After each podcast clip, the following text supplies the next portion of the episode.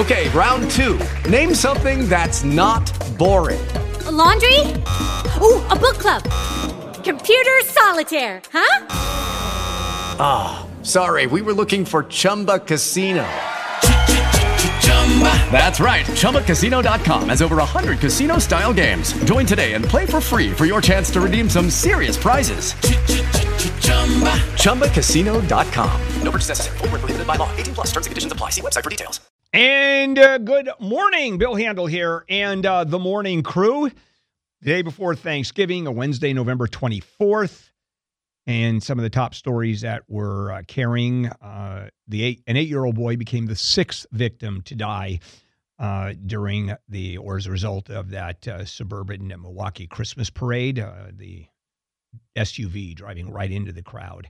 Also, we just found out it's official. Brian La- Laundrie, who had been missing for over a month uh, and was found dead. It was a gunshot wound to the head.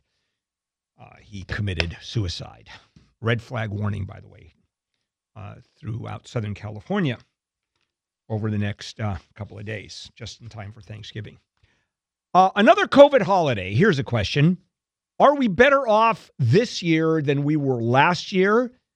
And if you look at regions, uh, the answer is yes. Southern California, better off.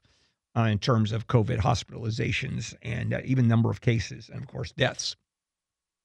Uh, there's still areas in California where uh, hospitals are stretched uh, and the capacity has been reached. And of course, the nurse burnout is still there uh, over time. And then you have another issue of uh, rather few nurses refuse to be vaccinated because they're, which I don't understand. I mean, I, first of all, I don't understand people who are uh, not vaccinated anyway, vaccinated anyway. You know, you obviously know where I sit on that.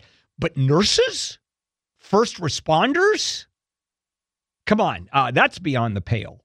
So uh, the bottom line is the state, I'm going to leave it to California, uh, is doing uh, a lot better than a year ago, uh, and all of it has to do with vaccines, because everything else uh, has fallen by the wayside. Way down on mask wearing, way down on social distancing, but it's the vaccines that are saving everything. But we knew that. That's the number one tool that will stop this pandemic. Now, if everybody gets vaccinated, it will be eradicated, but there is no chance, uh, not in today's political climate.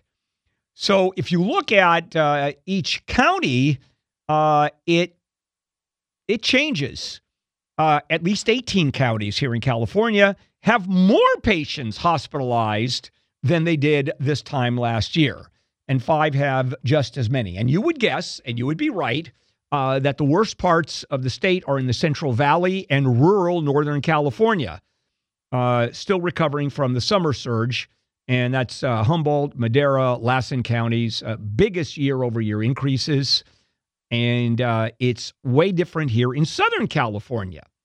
And what does that have to do with anything? Well, because uh, we in Southern California actually paid attention, more attention to the rules. and we still do.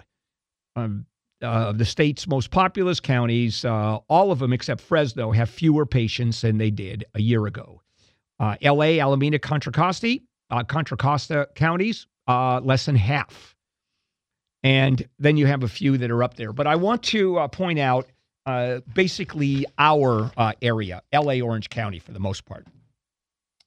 And still doing great. I mean, don't or, don't don't think that we're not doing better than we were. Uh, Orange County, uh, the number of cases have dropped 37%, dropped by a third, which is great news. LA County, the number of cases have dropped, by more than half. So why? Well, let me give you an example. Yesterday, I went to lunch uh, with uh, my program director, and we went to a Thai restaurant just up the street here in Burbank. And walking in the door, not only do you have to have uh, your mask on, and I'd forgotten mine. So they, as soon as I open the door, they go, "Get, we need a mask." So I walk in with my mask, and then before they would seat me or us, I had to show my vaccination. No vaccination, you're not coming in. Proof of vaccination. And so I have this app uh, where it shows my proof. I have a clear app. And unfortunately, I didn't know how to, I, I'd forgotten how to go from A to B. and so I couldn't prove my uh, I couldn't prove vaccination status, and so we had to sit outside. That's L.A. County. Uh, and you're going to see more and more of that. There are businesses now, and the number of businesses that demand to see proof of vaccination are exploding, and you're going to see it going across the board. Now, you cross the border and you go into Orange County, it's a different world. Uh, there, very few people wear masks. The vaccination rate is lower than LA County, again, because of the pol- politics, which we've talked about before. And therein lies the story. Just look at the numbers. Uh, Orange County doing much better than it did a year ago, down a third. LA County doing much better than it did a year ago, down over half. Why? All because of the vaccination rate and the mask wearing uh, and the care that we take.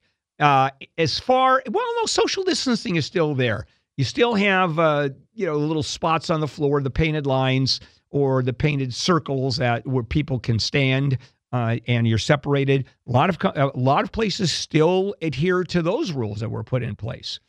So, and on top of that, here's the other one. According to the California Department of Public Health, uh, unvaccinated people are 12 times more likely to be hospitalized. There you go. The numbers are there. The science certainly is there.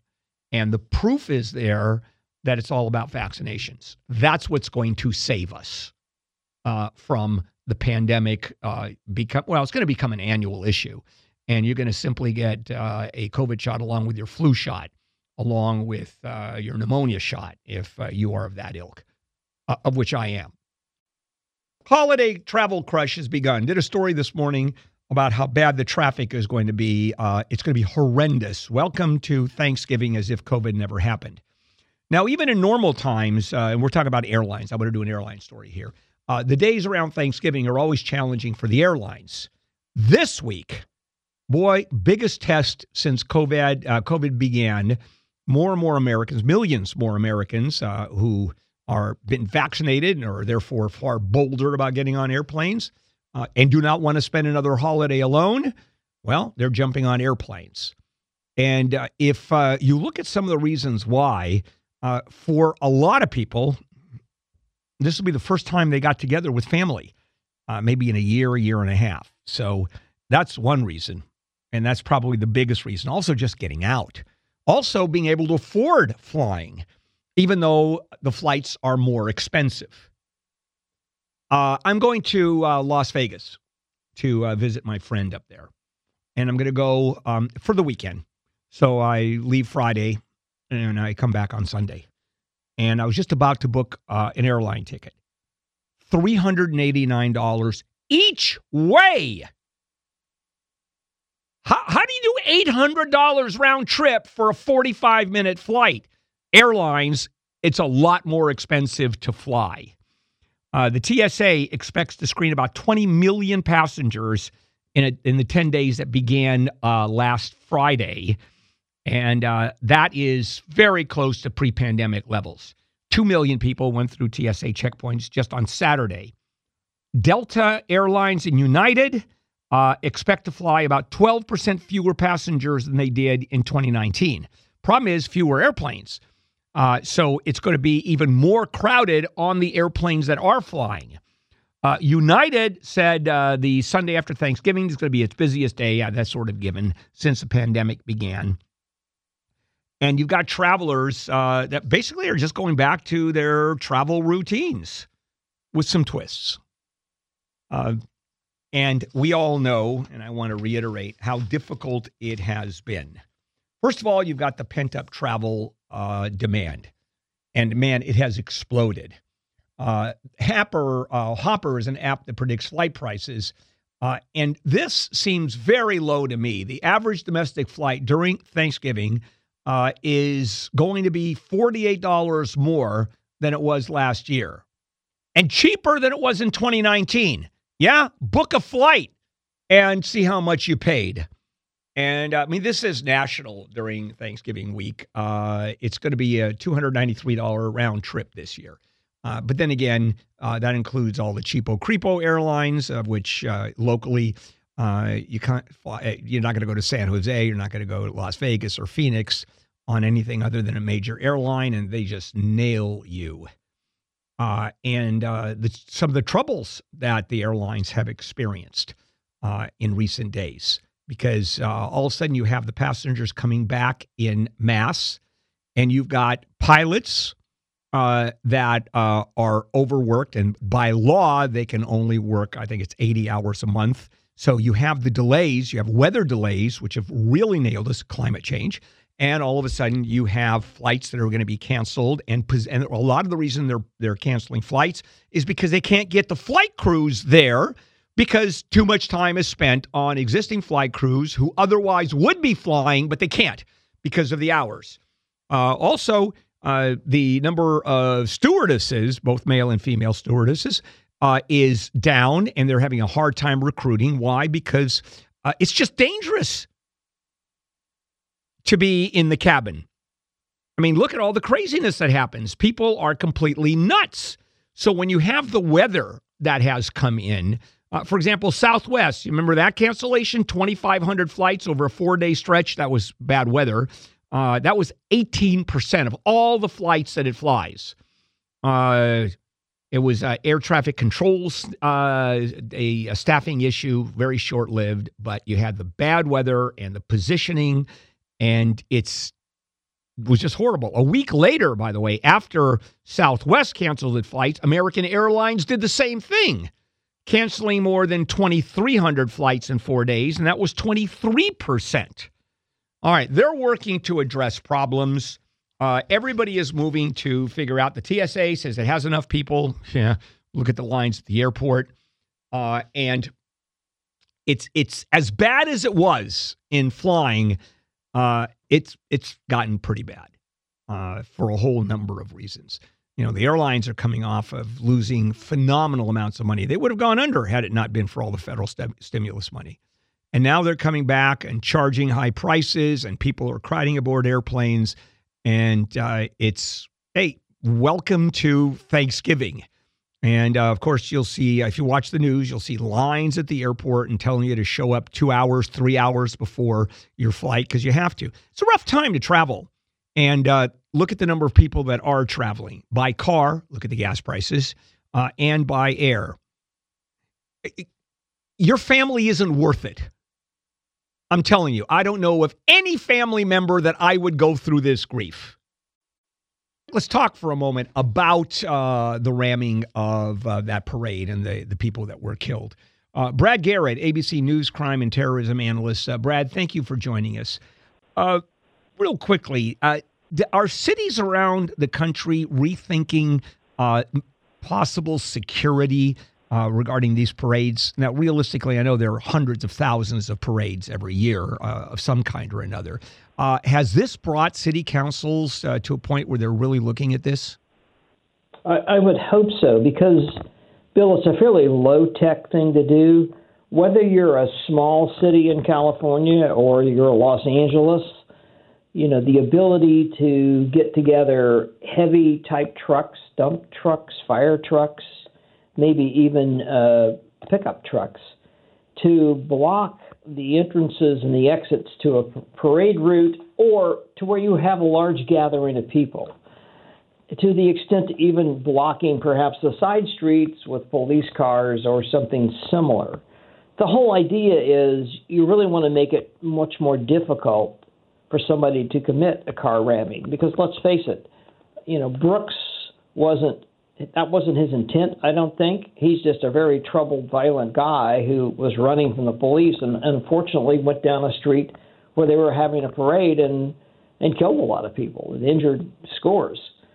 So, but it doesn't matter. It's the same result. Sure. Uh, it's a it's a car ramming. He could have been an Islamic extremist, right? So I mean, it's the point being you have to make it more difficult. Right. There's a term in criminology called target hardening, and you just got to you have to harden the target the best you can. And so that's that's one aspect, and clearly, obviously, the other is that Brooks should not have been out yeah, on bond. And I want to do that uh, in, in, a minute, but I'm going to go back just a second about the target hardening. Okay. Uh, you can't defend against everything, but as you said, you can make it harder.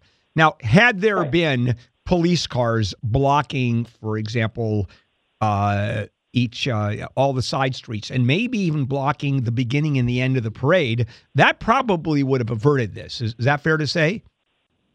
I would say. I, my sense would be the following: if he drove, even at the high rate of speed he appeared to be driving, obviously if he can't get through, he would have he would have turned left or right, whatever is available, and got he would have gone to another alternative street. And that's really what you want to happen. Whether, either it's a mistake, whether it's somebody that's mentally ill, or it's somebody that's their primary intention is to harm people with a vehicle or truck, then you you know you need to make it really hard, and you know it diverts them, and that's what you want at the very least. All right, let's uh, move over to that issue of bail. And that's particularly pertinent here in California because we are probably the most uh, criminal defendant friendly state that exists out there.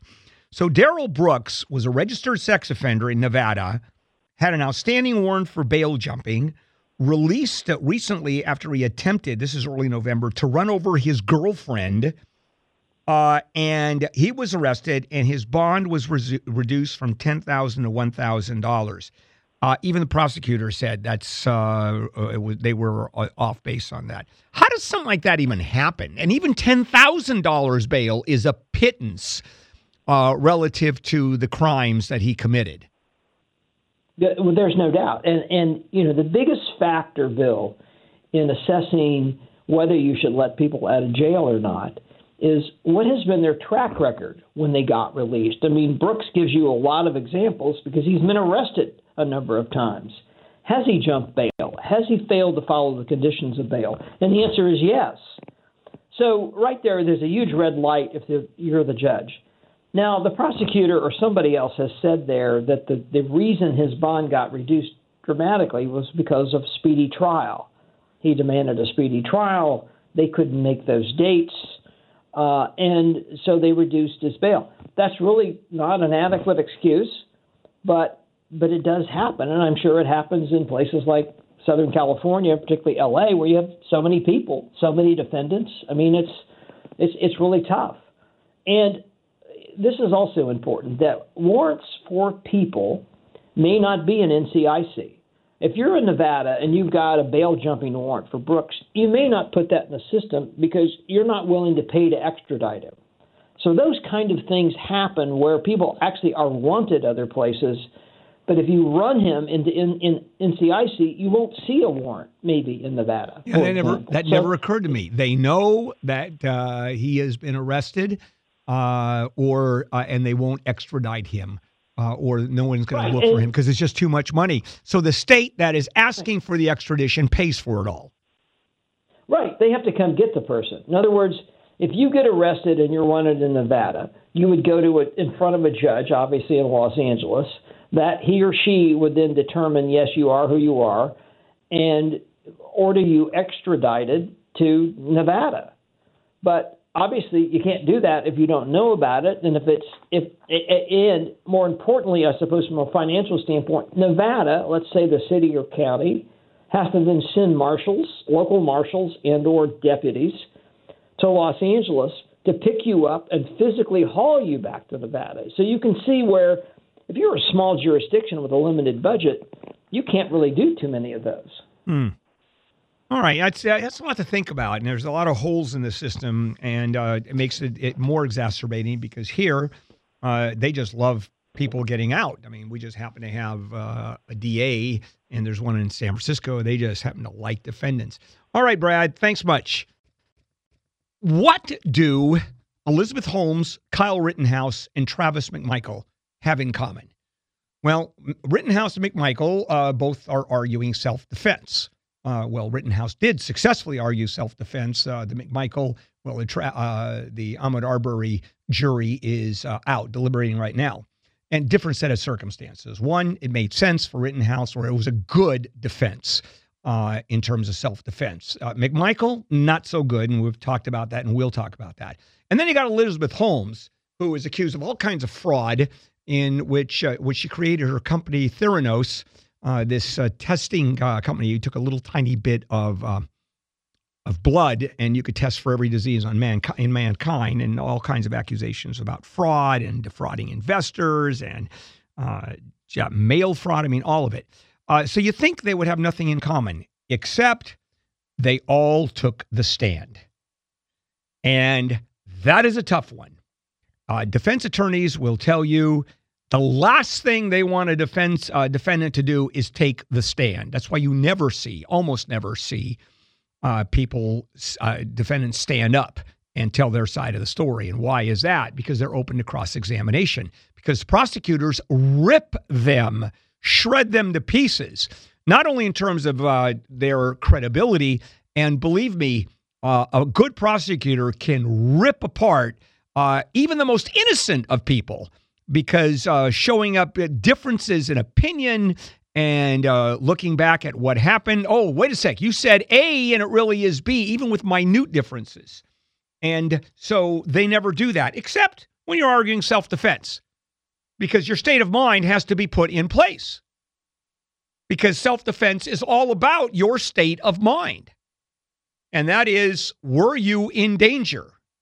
And in Georgia, I mean, I can't even believe they're arguing self defense, uh, the McMichaels, particularly Travis McMichael, who pulled the trigger. Uh, and that is because Georgia had, until this shooting, uh, the law that allowed citizens to make a citizen's arrest uh, if they actually saw a crime take place or they had knowledge of a crime and they think this guy did it, uh, Ahmaud Arbery. Well, we knew there were burglaries uh, and we knew he was seen in the area, as a matter of fact, uh, in a home that was under construction, and we thought it was trespassing, which, by the way, it wasn't. Uh, and they're arguing even if we were wrong, it is reasonable for us to make a citizen's arrest. And when Ahmaud Arbery, uh, in fact, fought it off and made a grab for the gun, lethal force was necessary. Uh, then the entire issue of what happened at that moment or moments behind is where it's going to, uh, where the case is going to lie on. With the Lucky Land slots, you can get lucky just about anywhere. This is your captain speaking. Uh, we've got clear runway and the weather's fine, but we're just going to circle up here a while and uh, get lucky. No, no, nothing like that. It's just these cash prizes add up quick. So I suggest you sit back, keep your tray table upright, and start getting lucky. Play for free at LuckyLandSlots.com. Are you feeling lucky? No purchase necessary. Void where prohibited by law. 18 plus terms and conditions apply. See website for details. However, putting someone on the stand, McMichael, I think uh, Travis McMichael, when asked, I, he didn't do himself any favors. I mean, he did when he said, I thought I was going to get killed. I thought that Arbery was going to take my weapon and there was a scuffle. Okay, that works. At least it's an argument. Now, the prosecutor says, Did he have a weapon? No. Did he confront you? Uh, no. Uh, did uh, were you chasing after him? Uh, yes. Was he doing anything other than just jogging down the street? No. I got to tell you that that um, resonates with the jury big time.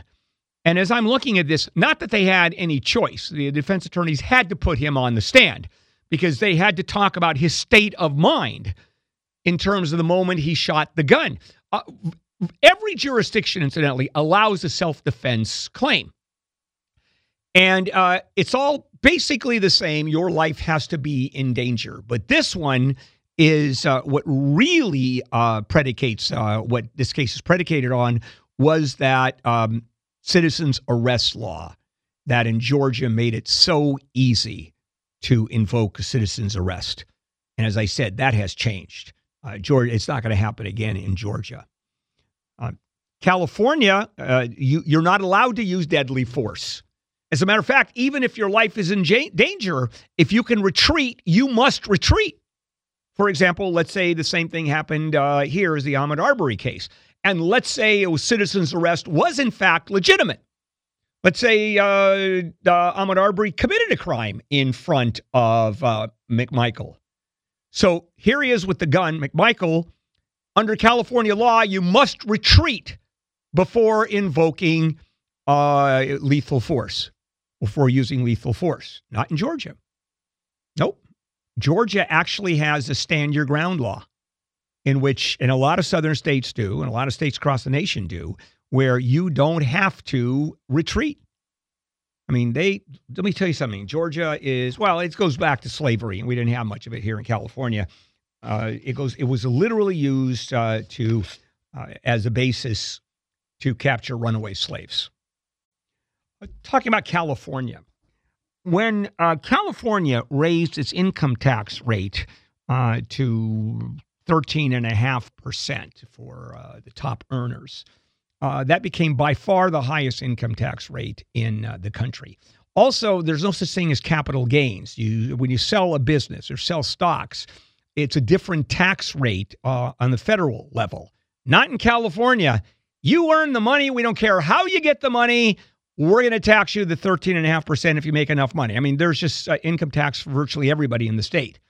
And so you take that and then you add retail sales uh, posting double digit growth during 2021, stock prices doubling uh, from its low last spring, uh, major firms posting historically high earnings.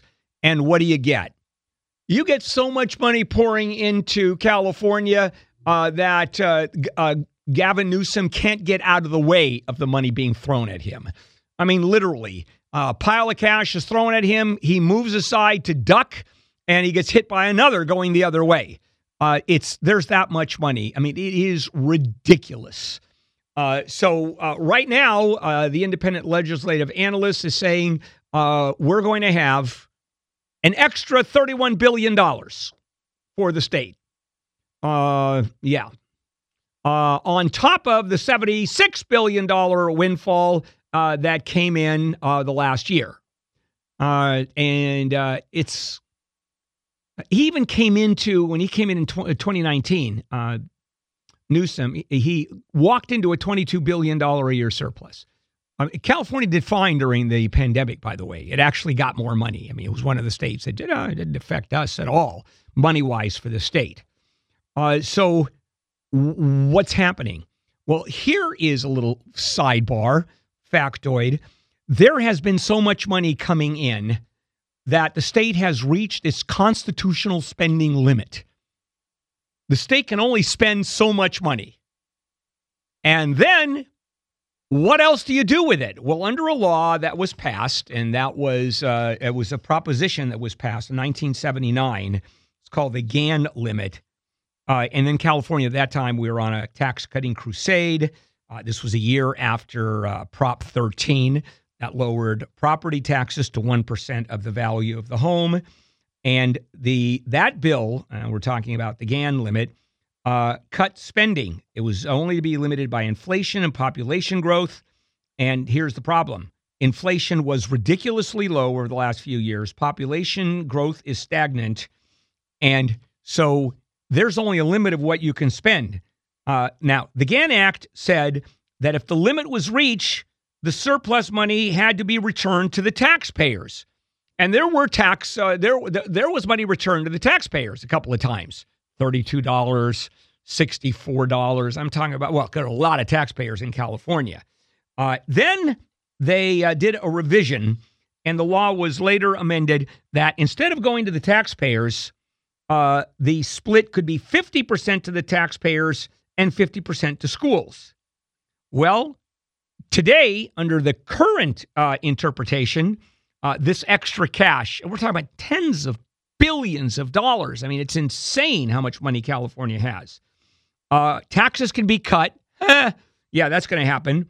Uh, the money can be split between taxpayer rebates and K through uh, 12 schools. Also, it can be spent on public works projects, local government aid, paying off debts, and emergencies. Now, I'm fine with it being used to uh, build, rebuild infrastructure. No problem with that. And I'm sort of okay with it being used in the schools, although I'm not thrilled the way schools are managed. Paying off debt, I think, is always a good idea. Certainly, having an emergency fund is a good idea, but we've already got piles of money in that. The only time this has been reached before, by the way, uh, this constitutional spending limitation, and there's more money than that, was back in 1987 uh, when the the Republican governor George, George Deukmejian and the Democratic controlled legislature, and always has been, compromised on tiny little rebates. For example, as I said, People got checks of $32. Couples received $64. And it all had to do with, of course, what your income was. And there'd be a maximum of $118 for a single person, $236 for a couple.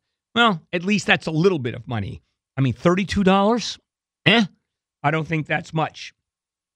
So, uh, will there be a rebate next year? Uh, yeah, I think so. Except uh, Governor Newsom says, well, social spending is a form of rebate, and that's where he is going to go.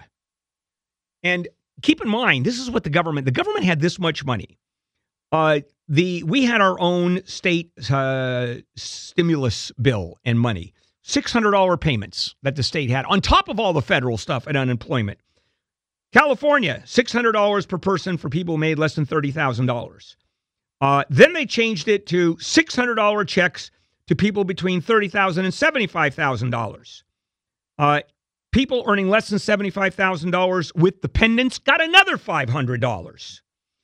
Immigrants in this country illegally with uh, dependents received another $500 on top of that. And you go, come on, how is that possible? How in God's name can you give illegal aliens more money than the rest of us get? Well, uh, here is the argument. They live here, okay? They contribute to the California economy and society. That's questionable in terms of the tax. Uh, you know, they go to school, the kids go to school, and it costs what twelve thousand dollars per kid per year to go to school. So that one we can argue. Uh, and uh, uh the main reason is uh, they're not eligible. Illegal aliens are not eligible for any comparable federal assistance. People who are undocumented do not get federal money. And so the governor said, well, since they don't get the money, we in California will give them the money. That is California, uh, which is why we are known as the most liberal state in the United States and why a lot of people around the country thinks that California as a whole is nothing but a very large fruitcake. And I can see where they're coming. It's Thanksgiving, and uh, the vast majority of us are going to have a big Thanksgiving meal, and we're going to stuff our faces. And most of us uh, don't really worry about food, food insecurity. matter of fact, I don't know anybody. Well, I know one person, but I that uh, actually suffers from food insecurity. That's sort of not in our lives. Uh, but unfortunately, there are plenty of people in the United States that do. And as I've said many times before, uh, for a country as wealthy as ours to have people that uh, are hungry or f- uh, suffer food insecurity, and I'm talking about at the end of the month when people run out of money, all of a sudden high quality uh, protein disappears, and it's pastas and it's carbs and it's bread and it's crackers. Uh, that is uh, that's humiliating, and in Yiddish it's called it's a shanda which is a shame uh, to a level of magnitude that the word shame doesn't even apply. And food stamps are, and it's amazing how many people are on food stamps in this country. Uh, food stamps are adjusted every year to keep up with inflation. But the problem is they're adjusted every year to keep up with inflation. And look what's happened uh, literally over the last few months. The price of meat has exploded. Uh, the price of uh, gasoline has exploded. Not that food stamps help with that, but if someone is driving to work, then money that would otherwise be spent for food now goes uh, into paying for gasoline and paying for everything else. Uh, but the big issue is food. And you've got people that uh, that unemployment insurance is now gone, the stimulus packages are now gone, and they're on their own.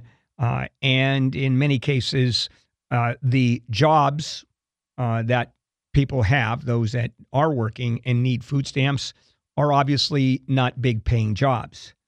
So uh, people who are on food stamps now are literally at the worst place they have been in a very, very long time food banks uh, have exploded, or at least the demand for food banks have exploded. Uh, and if you look at the cost of groceries, and as I said, especially protein and produce, has shot up so fast in such a short period that the adjustment, the annual adjust, adjustment, didn't even come close to thinking that uh, or recognizing what was going to happen or anticipating what was going to happen. So now come the experts. And uh, one of the most obvious ways of dealing with this, you simply adjust it either semi annually or quarterly to adjust for inflation and not doing the annual adjustment. By the way, annual adjustments are the way all adjustments are made for the most part, unless you happen to have a, uh, a loan, uh, like a HELOC, that goes monthly. Uh, but if you're talking about uh, cost of living index, COLAs, cost of living adjustment, if you happen to have a contract or uh, you uh, whatever you get is based on that. For example, Social Security, you're going to see Social Security checks going up quite a bit because of inflation. Uh, you have contracts that are cost of living once a year, and uh, that becomes really problematic when you have inflation on this level.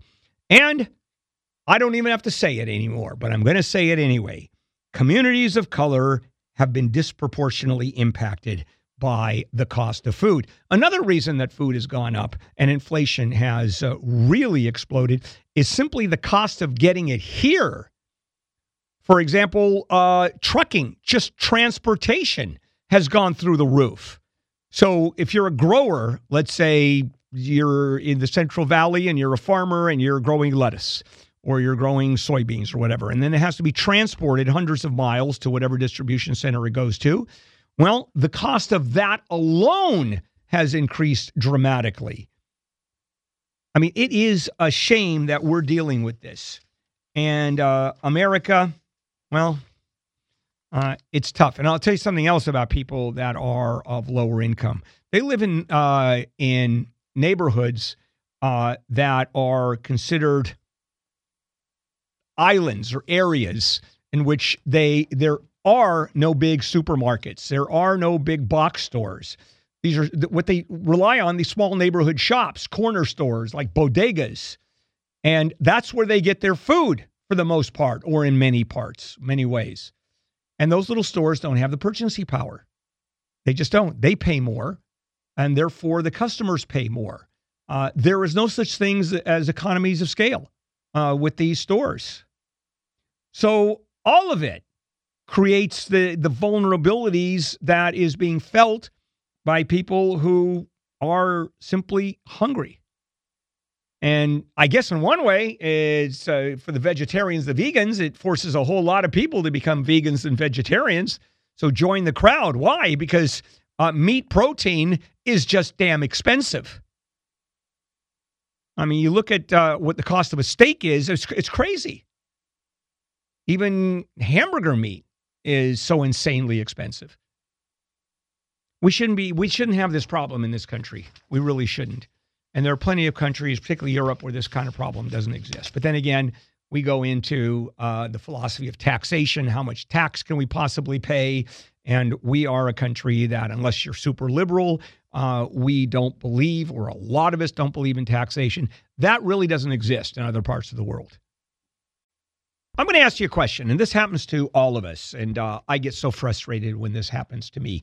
You buy a product that's bubble wrapped, razor blades in my case, uh, or anything. Uh, you're buying uh, maybe a charger uh, for your phone, and uh, it's on a cardboard, on a piece of cardboard, and then it's bubble wrapped, and so you can see it, and it's so you have to cut open the bubble wrap. the bubble wrap these days uh, is so thick and so secure, you can't get in it. You can't open it up. I mean, it absolutely kills me. I have to go take a knife and cut through it, or a razor blade, or a utility knife, uh, one of those box cutters. I mean, that's the only way I can open those things up. You can't do it with your fingers anymore. That's out of the question. By the way, that is the chief complaint about packaging. This is a story out of the Wall Street Journal where uh, they actually did a study about packaging and then some history I want to throw in uh, to you because this is actually a fun topic. By the way, uh, not only is it the top complaint about packaging, countless emergency room visits for cuts and sprains, people simply trying to open up packaging. And then the other bitch people have uh, those resealable packages that don't reseal, uh, or dispensers that clog or leak. And it's all about the complaints you have for packaging. And, and here's the problem uh, packaging can actually be a neglected part of manufacturing, uh, an afterthought of product development. Now, there are some exceptions to the rule. If you buy any Apple product, for example, uh, that packaging is extraordinary. I mean, it is brilliant because Steve Jobs, uh, when he created his uh, products, packaging was just as important to him. And I, and I forget the guy's name, who's just a, a genius in packaging, was part and parcel of the entire marketing team from the beginning. But for the most part, uh, packaging isn't that important to many manufacturers uh, because uh, we're interested in the product, right? We're not interested in the packaging. Uh, no, no. Uh, market research uh, gathered over the past five years, of which this article in the Wall Street Journal uh, comes up with indicates there really has been a significant shift in our sentiment towards packaging.